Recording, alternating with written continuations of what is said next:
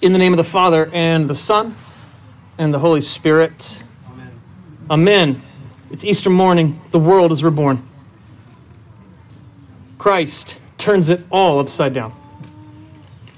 Dead people are alive. Archetypal old sins are undone. Women become trustworthy. Can you believe it? Women become trustworthy eyewitnesses and they preach the gospel as apostles to apostles. Tears are turned into recognition, are turned into proclamation. Where does Christ want to turn your life upside down today? Where does Christ want to bring new birth in your life today? The resurrection is told in the Gospel of John by calling upon creation. We see a man and a woman in a garden again. But whereas Eve, a woman in the, in the story of creation, we're talking Genesis 3 here, friends, she chatted with a snake in a garden and shared what she heard with a man, and the result was death, exile, estrangement from God and from the tree of life, which was now guarded and blocked by angels. You all remember the story?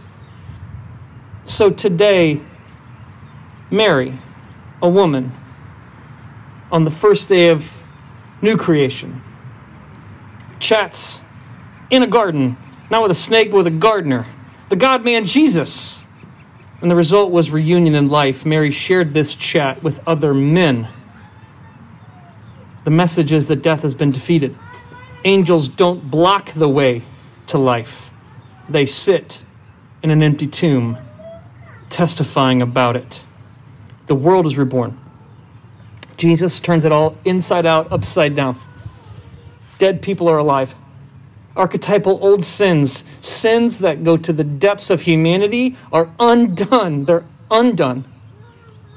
Women become trustworthy. I love that part of this sermon, by the way women become trustworthy eyewitnesses and they proclaim the gospel as an apostle to apostles. Tears are turned into recognition, are turned into proclamation. Where does Christ want to bring new birth, rebirth, new creation in your life today? We have we've had a year, haven't we? COVID, America's fairly uh, divided. All of us have had personal tragedies. We've spent Lent talking about the issue of racism in our country and what our responsibility is to that. Sometimes we hear an Easter sermon and it's a little bit like Christian escapist spiritual bypassing. That now it's Easter and all of a sudden we have to just plug our ears and close our eyes and pretend like things are fine and sing 16 verses of a song that modulates four times. That if we just sort of hype ourselves up, we can feel some kind of resurrection joy. But this text today from John chapter 20 shows us that true new creation joy, true resurrection life comes through tears, not around them. Allen Dwight Callahan says it like this In the Gospel of John, the tears of a single kneeling, anguished woman summon the presence of the risen Lord. Good Lord. Jesus doesn't appear until Mary Magdalene sheds a tear. Come on. Jesus doesn't appear until Magdalene Mary sheds a tear. So, Easter joy, Easter resurrection life, isn't spiritual bypassing. We aren't going around plugging our ears, closing our eyes, whistling past the graveyard. We are going right through it, staring it in the face, and declaring resurrection life in the midst of it. Mary is grieving something sad. Sad things should make us sad. You've heard us say that before. Sad things should make us sad. We're telling the truth about reality. Three times we're told she's crying. Twice in verse 11, once in verse 13, once in verse 15. That's actually four times. I'm learning how to count in real time. she's lost the body of somebody she loves. And while Peter and John are running around scared, hiding, we're told that they believe, but they only believe that Jesus is gone. So they only believe what Mary had said to them. They don't understand about the resurrection. They see Jesus is gone and they hightail it out because this is a crime scene. Somebody's stolen a body. This is a capital offense. They just saw the state execute their best friend. And they are hiding because they're scared spitless. But Mary stays, prays, weeps, waits, and is met by the resurrected Christ. Notice the tenderness with which the angels and Christ deal with her tears. Why are you crying? What do you want? The gentle, powerful questions are meant to draw Mary not out of her tears. Cheer up, Mary! Sing this song with me. No, they actually encourage her to face and befriend her tears, to go deeper into the sadness, so that she can turn and see. We're told twice she turns. The resurrected Lord. New creation ain't scared of sadness and grief.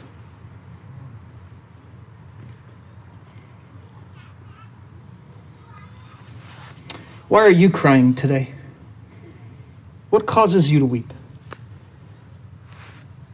Maybe you got in touch during Lent with some pain or sadness. Maybe you just wake up.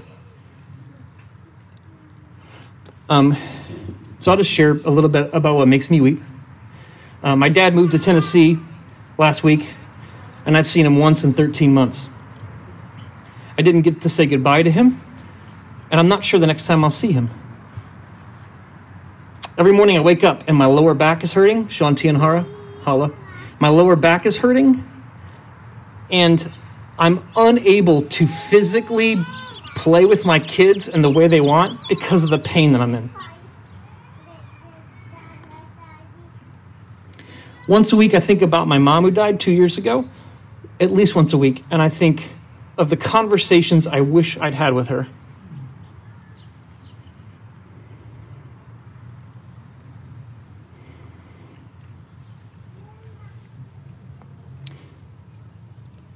Multiple times a day, I read another story about how a person of color or a woman is mistreated. Friends of mine, strangers to me, and it overwhelms me. Like, I, I want to, I was talking to Jeannie this morning. I want to do something, but it feels so far away, impossible. When the angels, when Jesus says, Why are you crying? This isn't a rebuke. Suck it up. It's permission and validation. It's an honoring of the tears. It's as though God, through angels and Jesus, is saying, Let's have a look at your tears. What is it that you don't have that you want? Tell me.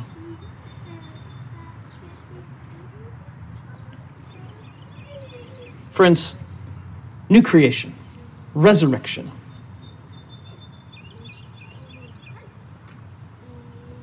Includes our tears and sadness and grief and transforms them, births them into a, a witnessing, a bearing witness to the risen Christ who meets us in his resurrection power in the midst of that sadness and grief. Today, the world is reborn. Jesus turns it all inside out, upside down. Whatever metaphor you want to use, that's what's happening on Easter. Dead people are alive. Archetypal old sins, old stories get retold and flipped upside down. Women become trustworthy. You know that, that, that Jesus entrusts the best news of the world to a singular woman with no other witnesses and she proclaims the gospel to the gospelers.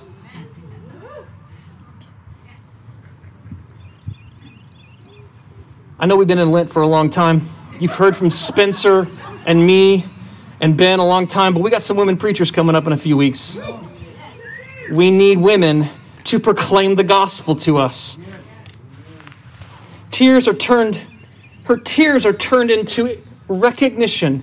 Do you notice that she, or twice we're told she turns? This is a word of, of repentance, but it's not a, uh, why am I crying? That's stupid. It's, there's something birthed in the tears. The tears cleanse and clean out her vision.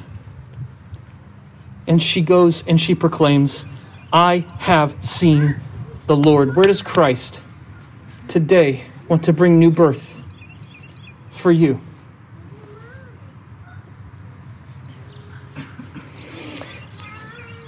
Uh, Easter season, we're going to get our bodies uh, in motion. We're going to respond to this good news today with our bodies. One of the things we talked about in our race and repentance time in Lent is how grief, especially in white Northern and Western European cultures, how grief just becomes, uh, what's the word, brackish. Grief stacks up, stores up in our bodies, and we don't have in our culture, the broader culture, rituals, liturgies to release it, to get it out, to work it out. So, uh, Easter season, we're going to get in our bodies a bit. I mean, the charismatics have this down. They dance and they, you know they throw snakes around. Um, that's not confirmed. I just I've just heard that's true. Um, in other church traditions, a black church tradition, there's singing and clapping and dancing, but we like to sit and think.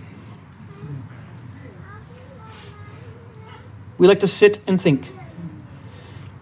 One more thing about John 20. I'm just like there's like a 45 minute sermon, but there's so many running, kneeling, turning, weeping. There's such an embodied moment here in, in, this, in this resurrection that their bodies are bursting with movement. And so today we're going to recommit ourselves to our baptismal vows. Uh, and I'm going to have you stand. I guess that was a please stand, yes.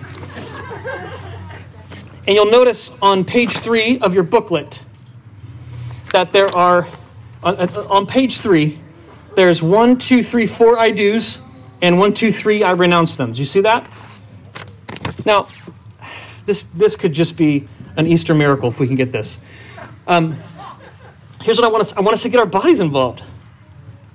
So, uh, f- so for the I do's, go with me here. I want us to stomp once say, I do, I do. and then clap. So it's stomp, I do. Try it again. Stomp, I do. Good. Now, uh, for I renounce them, it's just two stomps. So it's boom, boom, I renounce them. Let's try that. Boom, boom, I renounce them. Great. All right, let's try the I do. Here we go. Stomp, I do. All right, let's try it again. Let's try it again. Let's try it again. Ready? Here we go. Stomp. I do. So think of the clap as like an exclamation point. All right? And then and then for I renounce them, it's stomp, stomp, I renounce them. Great. Y'all ready?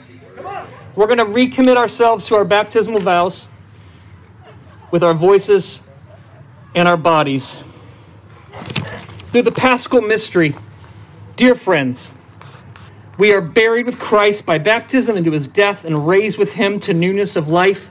I call upon all y'all, therefore, now that our Lenten, Lenten observance is ended, to renew the solemn promises and vows of holy baptism, by which we once renounced the devil and all his works and promised to serve God faithfully in his one holy Catholic and Apostolic Church. Remember, I do is stop. I do do you here, in the presence of God and the church, renew the solemn promises and vows made at your baptism and commit yourselves to keep them? I do. Oh. Do you renounce Satan and all the spiritual forces of wickedness that rebel against God? I renounce them. Do you renounce the evil powers of this world which corrupt and destroy the creatures of God? I renounce them. Do you renounce all sinful desires that draw you from the love of God? I renounce them. Do you turn to Jesus Christ and accept him as your Savior? I do. Do you put your whole trust in his grace and love? I do. Do you promise to follow and obey him as your Lord? I do. Okay. Anyone else wishing they had worn different clothing this morning? Let us now reaffirm our faith in the words of the ancient baptismal confession, the Apostles' Creed. Do you believe and trust in God the Father Almighty? I do. I believe in God the Father Almighty, creator of heaven and earth. Do you believe and trust in Jesus Christ? I do. I believe in Jesus Christ, his only Son, our Lord. He was conceived by the Holy Spirit and born of the Virgin Mary. He suffered under Pontius Pilate, was crucified, died, and was buried. He descended to the dead. On the third day, he rose again. He ascended into heaven and is seated at the right hand of the Father. He will come again to judge the living and the dead. Do you believe and trust in the Holy Spirit? I do. I believe in the Holy Spirit, the Holy Catholic Church, the communion of saints, the forgiveness of sins, the resurrection of the body, and the life everlasting. Amen. Amen. Let us pray. Almighty God, you have built your church upon the foundation of the apostles and the apostles to the apostles and prophets, Jesus Christ himself being the chief cornerstone. Grant us so to be joined together in unity of spirit by their doctrine that we may be made a holy temple acceptable to you. Through Jesus Christ our Lord, who lives and reigns with you in the Holy Spirit, one God, world without end. Amen.